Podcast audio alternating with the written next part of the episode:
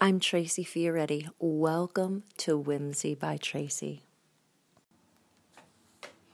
The Passion Translation, chapter 21 of Matthew. Now, as they were approaching Jerusalem, they arrived at the place of the stables near the Mount of Olives. Jesus sent two of his disciples ahead, saying, As soon as you enter the village, you'll find a donkey tethered along with her young colt. Untie them both and bring them to me. And if anyone stops you and asks, What are you doing?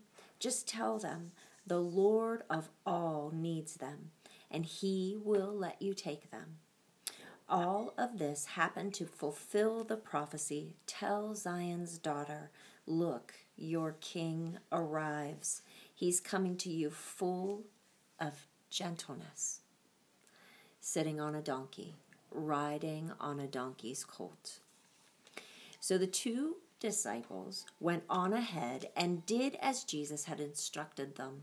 They brought the donkey and her colt to him and placed their cloaks and prayer shawls on the colt, and Jesus rode on it.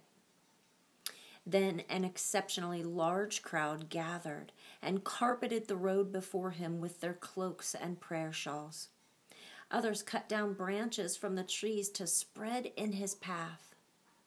Jesus rode in the center of the procession, crowds going before him and crowds coming behind him, and they all shouted, Bring the victory, Lord, Son of David.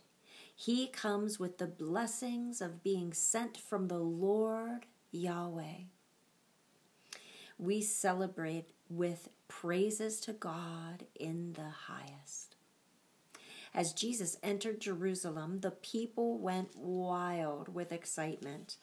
The entire city was thrown into an uproar. Some asked, Who is this man? And the crowds shouted back, This is Jesus. He's the prophet from Nazareth of Galilee. Upon entering Jerusalem, Jesus went directly into the temple area and drove away all the merchants who were buying and selling their goods. He overturned the tables of the money changers and the stands of those selling doves. And he said to them, My dwelling place will be known as a house of prayer, but you have made it into a hangout of thieves. Then the blind and the crippled came into the temple courts, and Jesus healed them all. And the children circled around him, shouting out blessings and praises to the Son of David. But when the chief priests and religious scholars heard the children shouting and saw all the wonderful miracles of healing, they were furious.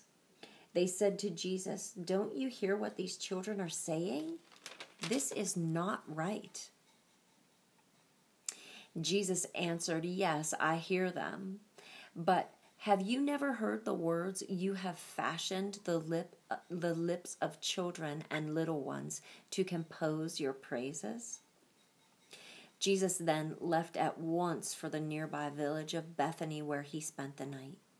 While walking back into the city the next morning, he got hungry and he noticed a lone fig tree by the side of the path and walked over to see if there was any fruit on it.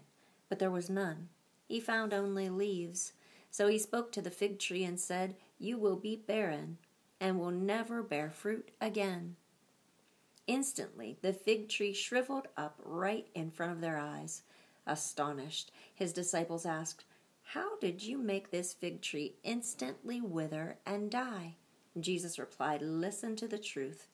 If you have no doubt of God's power and speak out of faith's fullness, you can be the ones who speak to a tree and it will wither away. Even more than that, you could say to this mountain, Be lifted up and be thrown into the sea, and it will be done. Everything you pray for with the fullness of faith, you will receive. After this, Jesus went into the temple courts and taught the people.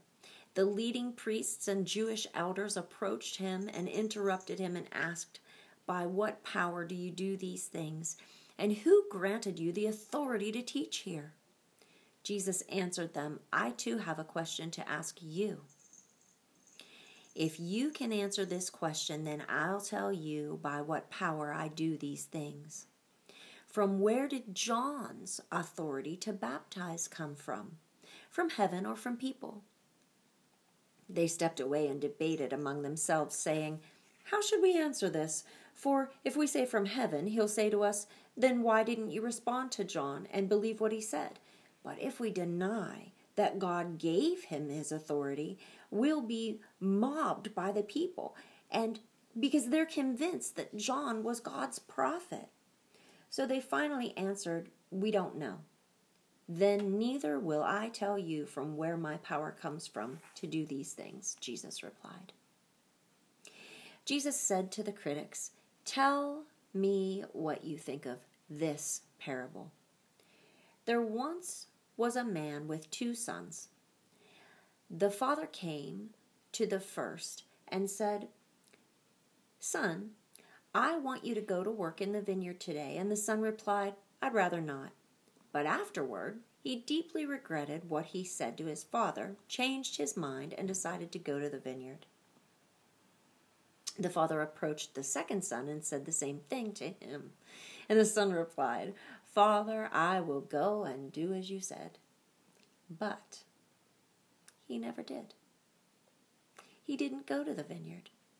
Tell me now, which of these two sons did the will of his father? They answered him, The first one. Jesus said, You're right.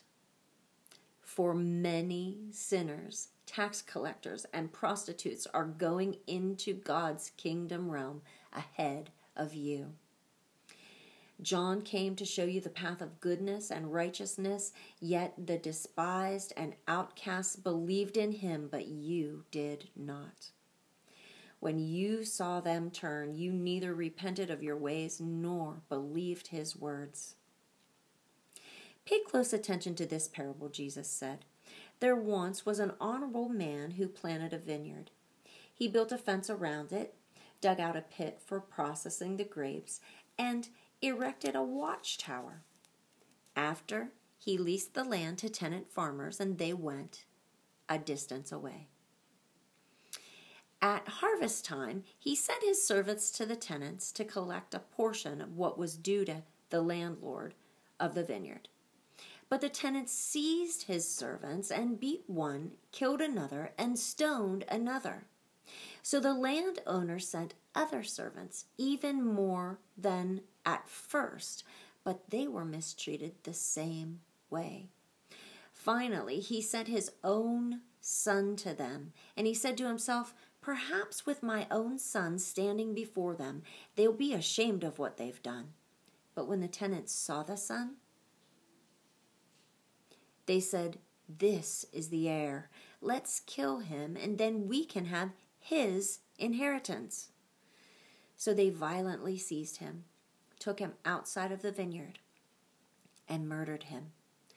You tell me, when the Lord of the vineyard comes, what do you think he will do to those tenants? They answered, He'll bring a horrible death to those who did this evil, and he'll completely destroy them. Then he'll lease his vineyard to different tenants who will be faithful to give him the portion he deserves. Jesus said to them, Haven't you ever read the scripture that says, the very stone the builder rejected as flawed has now become the most important capstone of the arch. This was the Lord's plan. Isn't it a miracle for our eyes to behold? This is why I say to you that the kingdom realm of God will be taken from you and given to people who will bear its fruit. The one who comes against this stone will be broken but the one on whom it falls will be pulverized. When the leading priests and Pharisees realized that the parable was referring to them, they were outraged and wanted to arrest him at once, but they were afraid of the reaction of the crowds because the people considered him to be a prophet. And that's the end of the Passion Translation. Matthew chapter 21.